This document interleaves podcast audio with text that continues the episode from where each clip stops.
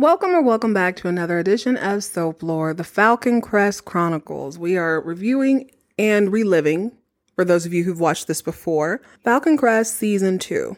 In my personal opinion, Falcon Crest Season 2 is much, much better TV than I ever expected it to be.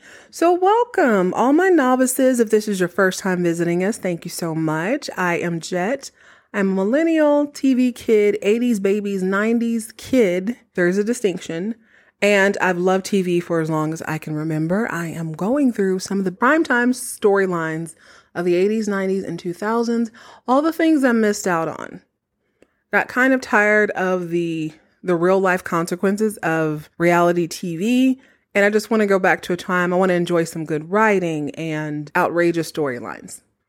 Falcon Crest is a fictional winery in not Napa Valley as we would call it, but they call it Tuscany Valley. And maybe that's true. Just thought about this, I didn't look it up. The last time we spoke of this show, we talked about episodes one and two. I introduced some new characters, new conflicts. But the more I watch, I'm actually on episode eight. This season is a much it's it's still a slow burn, but there's just so much more heat, if you will. There's there's so much more of a storyline and more of a plot. But at the end of the day, I have decided after 8 episodes, there's really only two characters in this show. It is Angela. I would say Chance, but not even Chance. This season is really about Angela and the pe- and all of her nemesis, and then it's about Cole and all of his nemesis. Didn't see that coming. I don't know why. Maybe he's a young, you know, he's a young hot blonde guy. He's vulnerable. He is a boy scout, meaning he's a very good guy, but he's got a little bit of um he didn't have a temper. He actually doesn't have a temper. He he's not a bad boy like Lance. And I'd even argue that Lance isn't necessarily a bad boy. He's just a rich kid who doesn't really have consequences. He's content to mind his own business. But Cole is kind of a, he's such a boy scout that it gets him in trouble. He's a he's a living manifestation of no good deed goes unpunished. Falcon Crest has not changed the formula very much. There's always a story that is tied up with a nice, neat bow by the end of the episode, and then there's the subtext. There's the, excuse me, there's the meat and bread of the episodes. What we're seeing is Angela slowly losing bits and pieces of her power and her trying to replace those as quickly as possible. She loses some of her water rights to Chase and the rest of the county but she focuses on Melissa, Melissa and the heir. She it, it's not that she doesn't count this as a loss. She just figures, okay, I'll I'll figure this out later on down the road. Her main problem within the first, you know, th- the uh, episode three is called Troubled Waters. Episode four is called Murder One. So she goes from losing her water rights in one episode to finding out that Melissa's father, Carlo, has been murdered which brings us to Cole. Now, both Cole and Lance had a little bit of a tuft with Carlo. Like, Carlo has been a bigger character on the first three episodes than he ever was in the, the last few. And we've got ourselves a good old fashioned whodunit. Good old fashioned whodunit. They set the stage to allow Carlo to be murdered, and we're going to have to figure out who did it. Surprise, surprise, it's pinned on Cole. Now, see what had happened was Cole is at home minding his business when he receives a call from none other than Carlo. Now, nobody is more surprised than Cole because he knows that they don't get along. He knows that they don't get along. But Carlo, what we as the audience get to see is we see Carlo sitting in a chair. He's sweating profusely. He's obviously under duress, but he is keeping his voice as calm as possible. He tells Cole that he wants to make amends, he wants to make things right, and that it's important that he do so for Melissa. Cole, being the sap that he is, decides, okay, that's good enough for me. I'll come over and have breakfast with you. Give me about an hour. When the camera pans out after everyone has hung up the phone, what we see is that there's actually a gun pressed to Carlo's head, held by a gloved hand. We don't know who it is. It looks kind of small.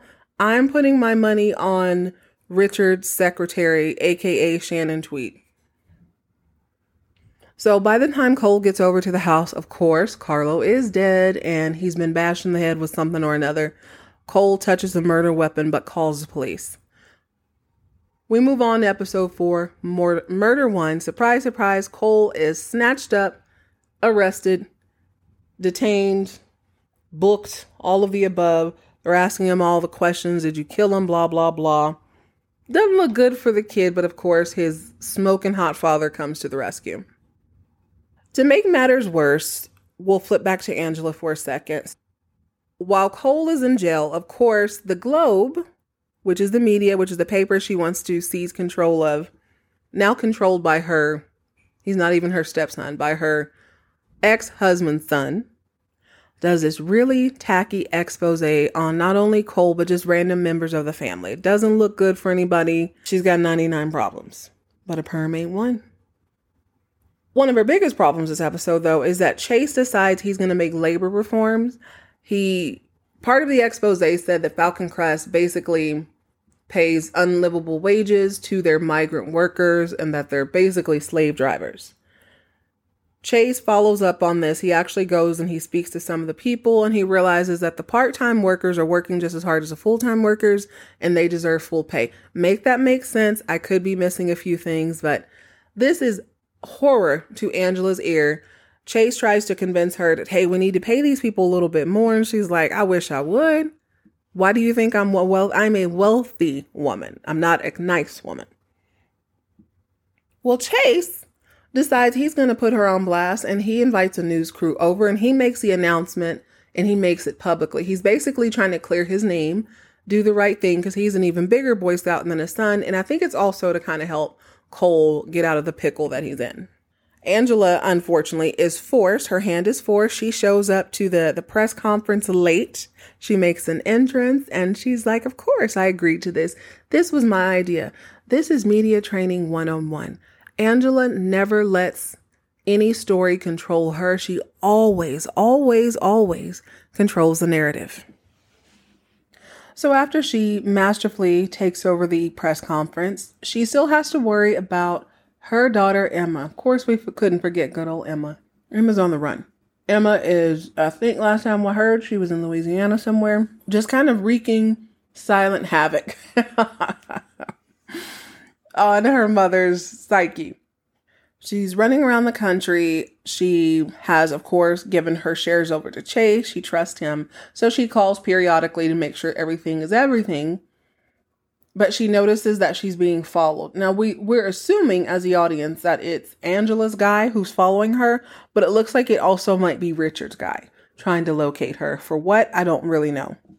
Speaking of Richard, I guess we got to talk about the bit players. Richard isn't a bit player per se, but he is the male version of Angela this season. He is stirring the pot and he is meticulous and he is strategic and all that he does, he actually reaches out to Julia to see if they could have, you know, a one-on-one conversation. We're, you know, we're siblings after all. We should get to know each other. Now, this beautiful, intelligent woman, it just, he points out the thing I was thinking. And he says to her, he's like, look it, why are you at Falcon Crest? I can see if you want to be there, but it seems to me like you're stuck there. Wouldn't you rather be with your husband? And she gets all huffy. I don't need to be rich. I'm already wealthy. I don't need this, that, and the third. And he's like, I can make it worth your while. It just seems like a very weak plot line to me. She could leave. You know what I mean? This isn't this isn't even a 20, this isn't a 20, 30, she's probably late 40 year old woman. She could do things she wants to do, but she chooses not to because of Angela. So I guess he was just sort of filling her out. He's he's basically going around collecting everyone's weakness. He's going to make sure that he can use it against them properly when the time comes.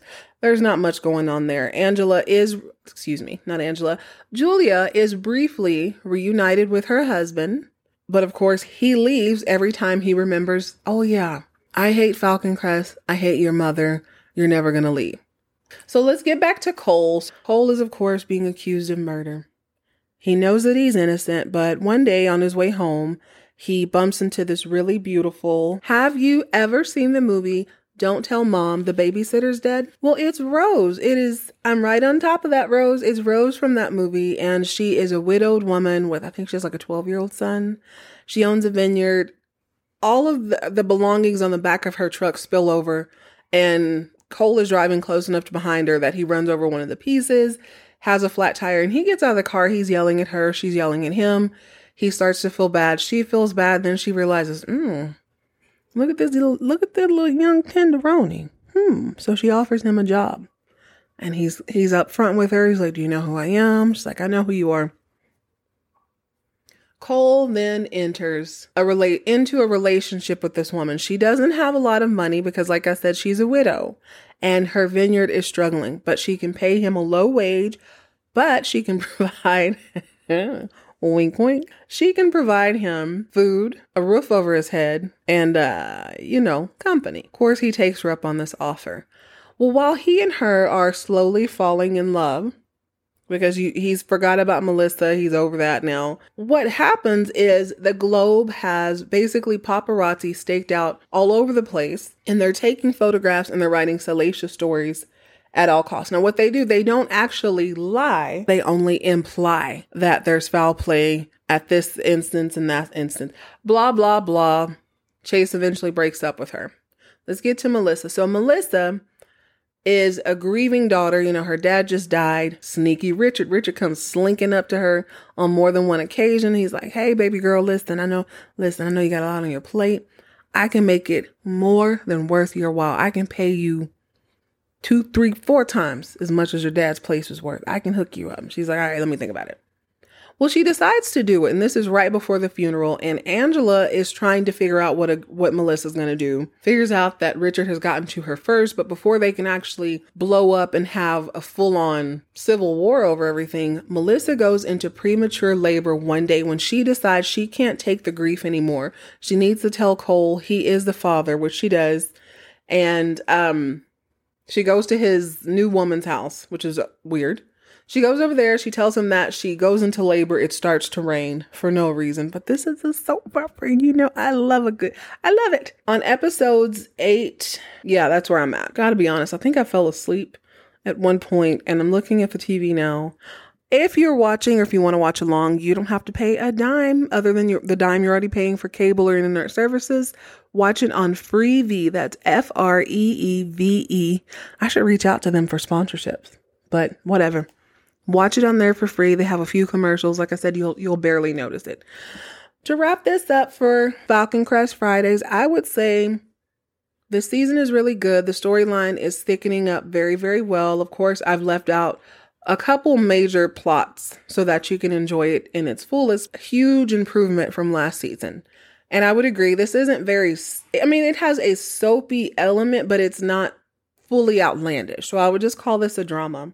Definitely bingeable, definitely worth its while. So I hope you'll join me. Enjoy the rest of your week and remember to keep all of your drama on TV.